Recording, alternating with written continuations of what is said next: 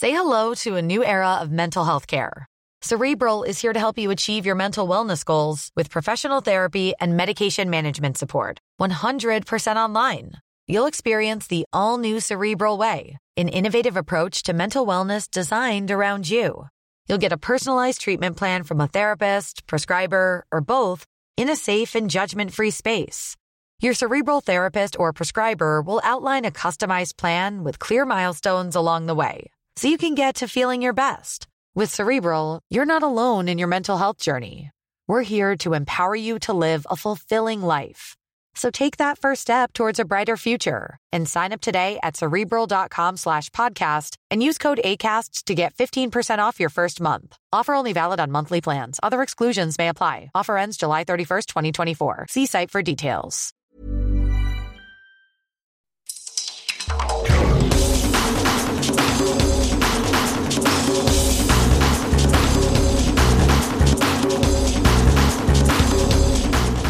Welcome to the World in Sport. I'm Vinnie Wylie. This week, the Kimbe Cutters that rugby league team have launched an appeal to assist volcano victims in West New Britain, and the Fiji women's hockey team learned some tough lessons in Japan.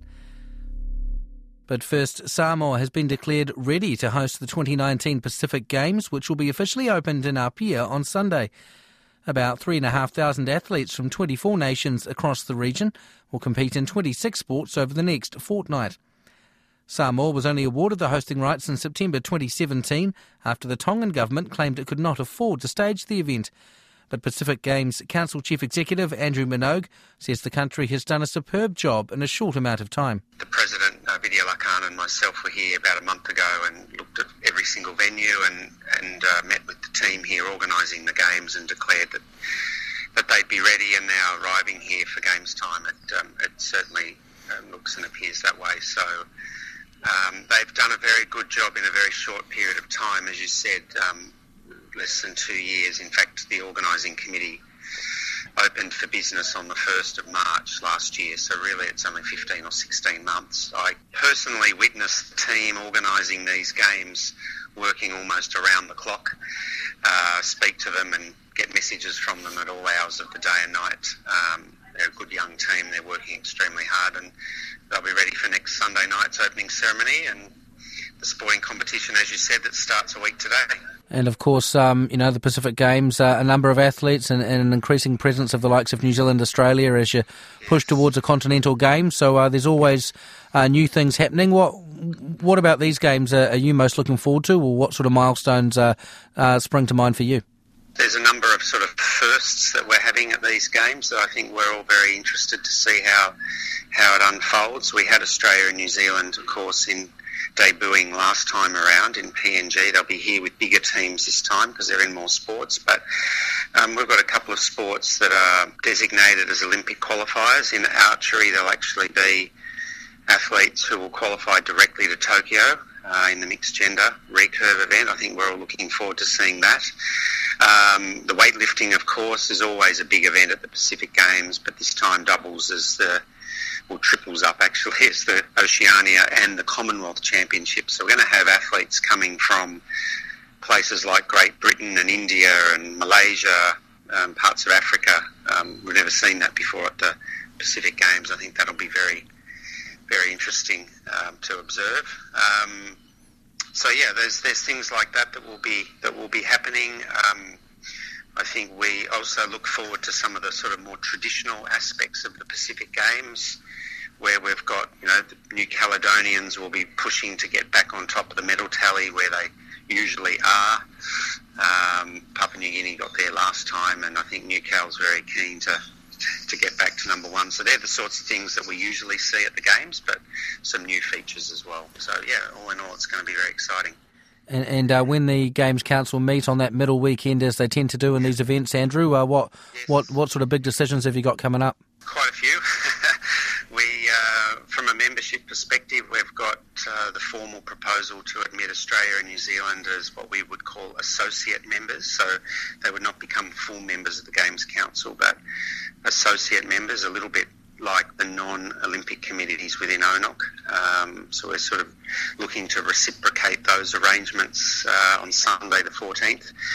Um, we also need to uh, resolve matters uh, finally regarding the 2021 mini games um, and also the host location for 2025 as well. So there'll be a bit of mini games on the on the agenda uh, on that day, and of course uh, we'll get progress reports from the Solomon Islands in terms of how they're tracking for the next major edition in 2023. They'll have a very big team here, and not just athletes and officials, but um, people from government and the um, hosting authority that they've set up to make sure they they see the Pacific Games in action and, and really understand what they're facing um, uh, four years from now. Pacific Games Council Chief Executive Andrew Minogue. One team with big aspirations for this month's Pacific Games is the host nation, Samoa. Chef de Mission Nanette Sass says there is already a buzz around Apia and everyone cannot wait for the competition to begin. When you see the decorations that the, the country has gone into and the involvement of school children and the, the, the village communities, it's just exciting to see that and to feel the, the, the, well, like you said, the anticipation of the games.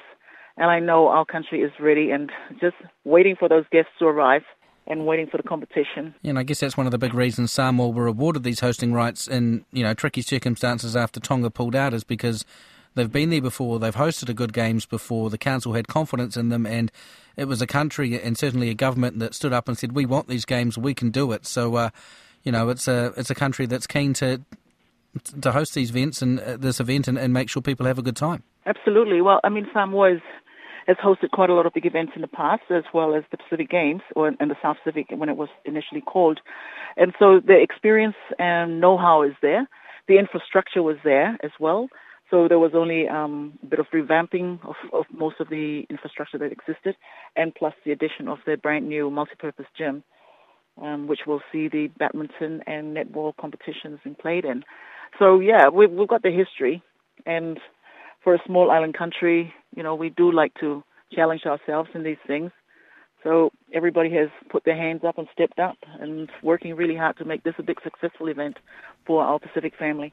And uh, for your athletes in Team Samoa, I know often the host nation at these events it can be a bit tricky because venues are being built and constructed or refurbished, and the traditional training venues aren't always there. Uh, I think a lot of your athletes have been over in China uh, as part of their preparations. Uh, what, what what has the final few weeks or the last you know six twelve months been like for your athletes as they get ready for this?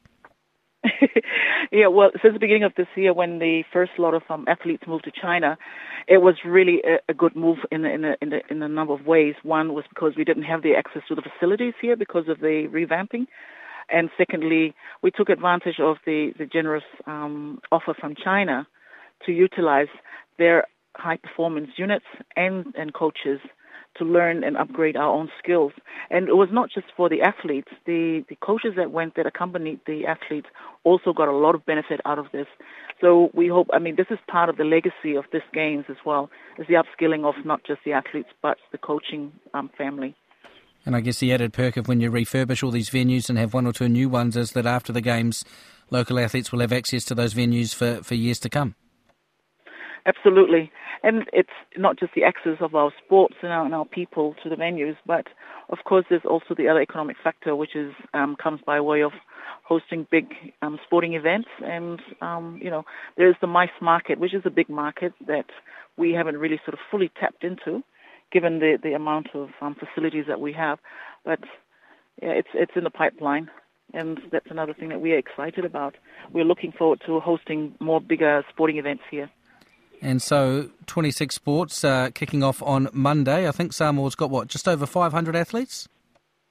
Yeah, we've got we're at 501 athletes now, um, and a team total team of 640 people, plus the te- the technical advisors from China who are here to support the respective sports that were in China, which is a great um, help and a great boost to our team's preparation. So we're really excited. We just want to get in there and get the competition underway. And with that, uh, you know, having such a large team and, and, and, the preparation that they had, I imagine expectations being at home as well are, are much higher. I mean, how, how well do you think Samoa can do this time around? um, I am pretty confident um, that we will do extremely well this game. I think there's been a lot more support towards Team Samoa um, compared to the past, and we we really do feel that we can win this game.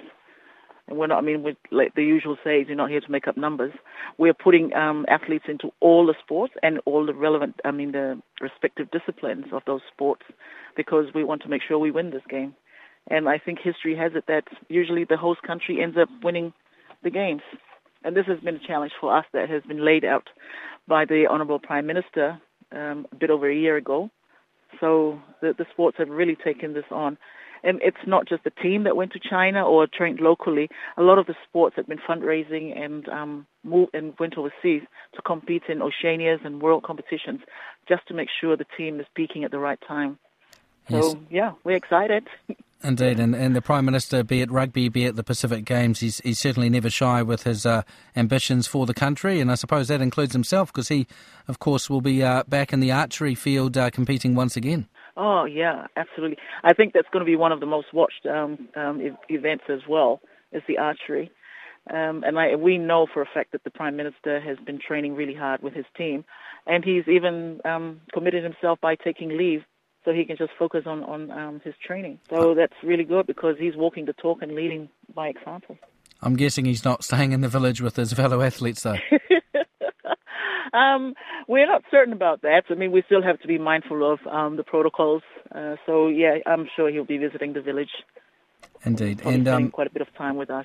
And uh, and what can the other countries and other athletes expect that will be uh, filtering into our Apia over the coming days and and and week? Um, ones that either haven't been to Samoa before or they have, but not for a competition like this. Um, what sort of experience do you want them to take away from their time here for the games? I would like them to take away really happy memories of good, fair competition, and also just enjoying what Samoa hospitality has to offer and the views of the country because a lot of people I know tend to underestimate Samoa and think that we're just a little island that hasn't been developed.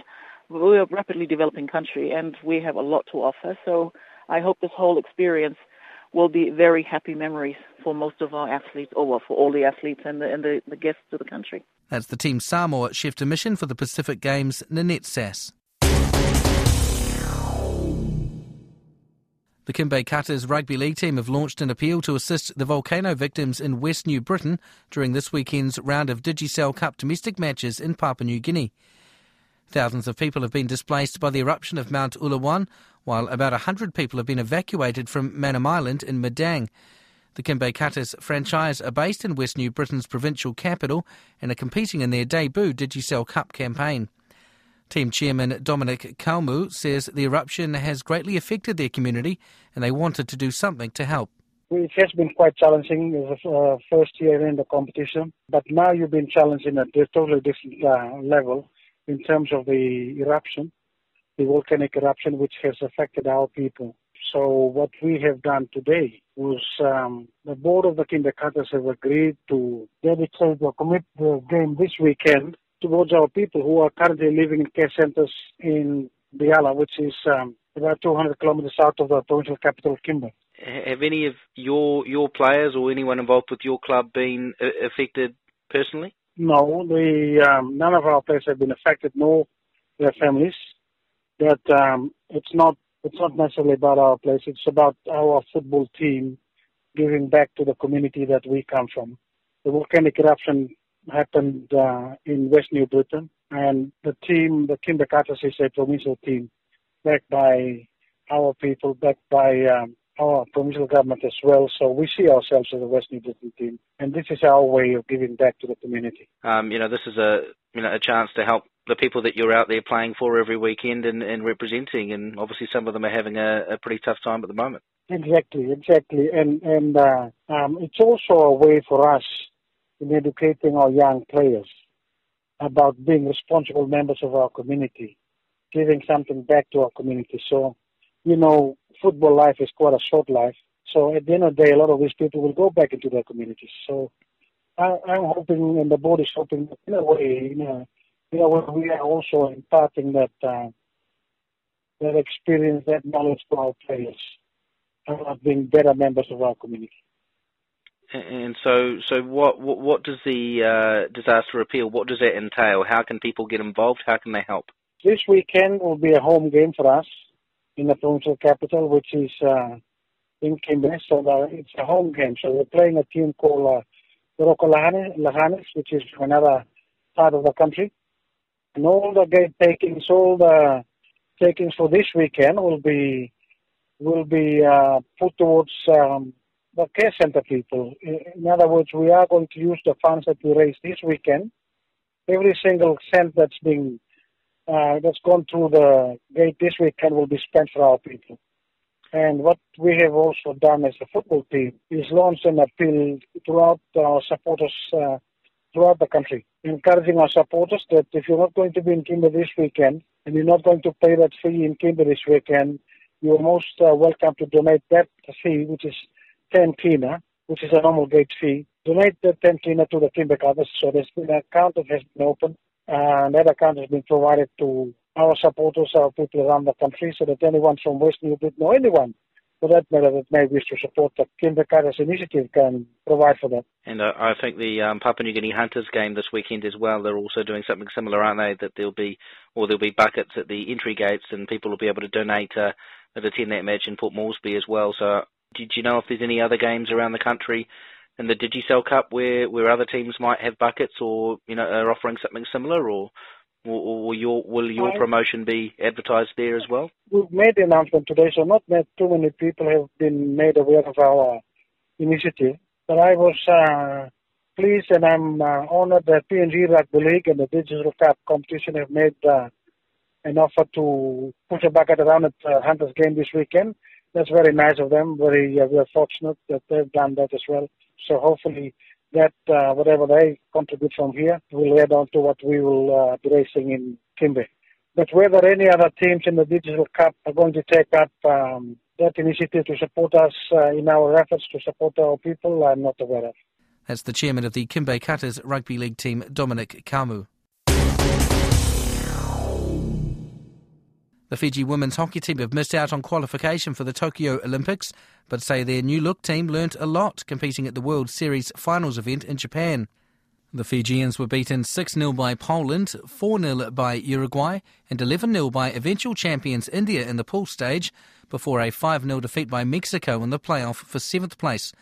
Despite failing to register a goal during their four matches in Hiroshima, Head coach Emi Ingataki says it was still a valuable experience. Our main um, target was to give exposure to the young girls, um, just to because most of them it was their first time. We wanted to ensure that they had a good run, and also we just tried to keep to our game plan right throughout, and it was always just to make sure that uh, we played it quarter by quarter, and when we played against India, we made sure to play within a quarter, every five minutes, just breaking it down into five minutes for each quarter. Because obviously, um, you know, some very tough opposition. Uh, first up against Poland, and then Uruguay, and of course India, who went on to win the competition. Um, so for a lot of your players, I imagine this was a huge step up from what they're used to uh, back at home. It's quite an eye opener for them. Uh, after their first game, they were quite amazed at how fast-paced that uh, international hockey is at.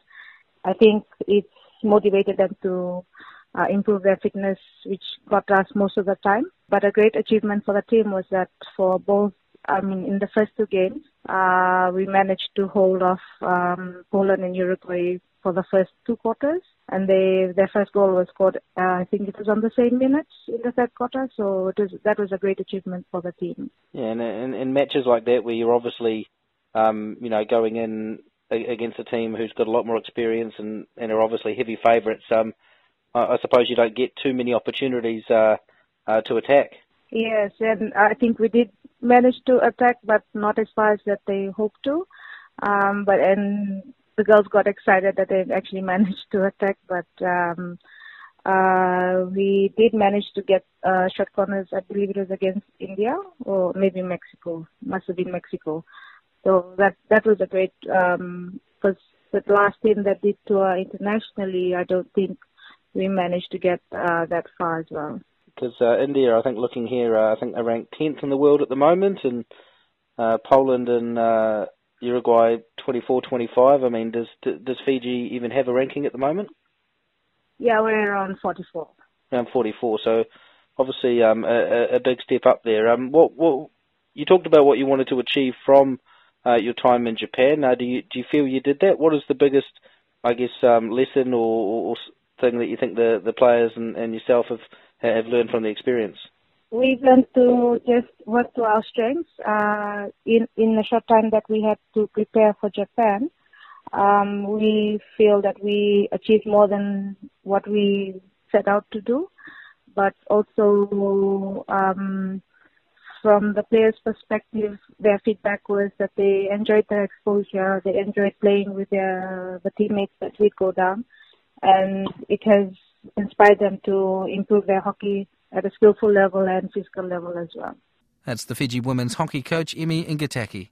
And that's the World in Sport for this week. I'm Vinnie Wylie. As always, thank you very much for listening.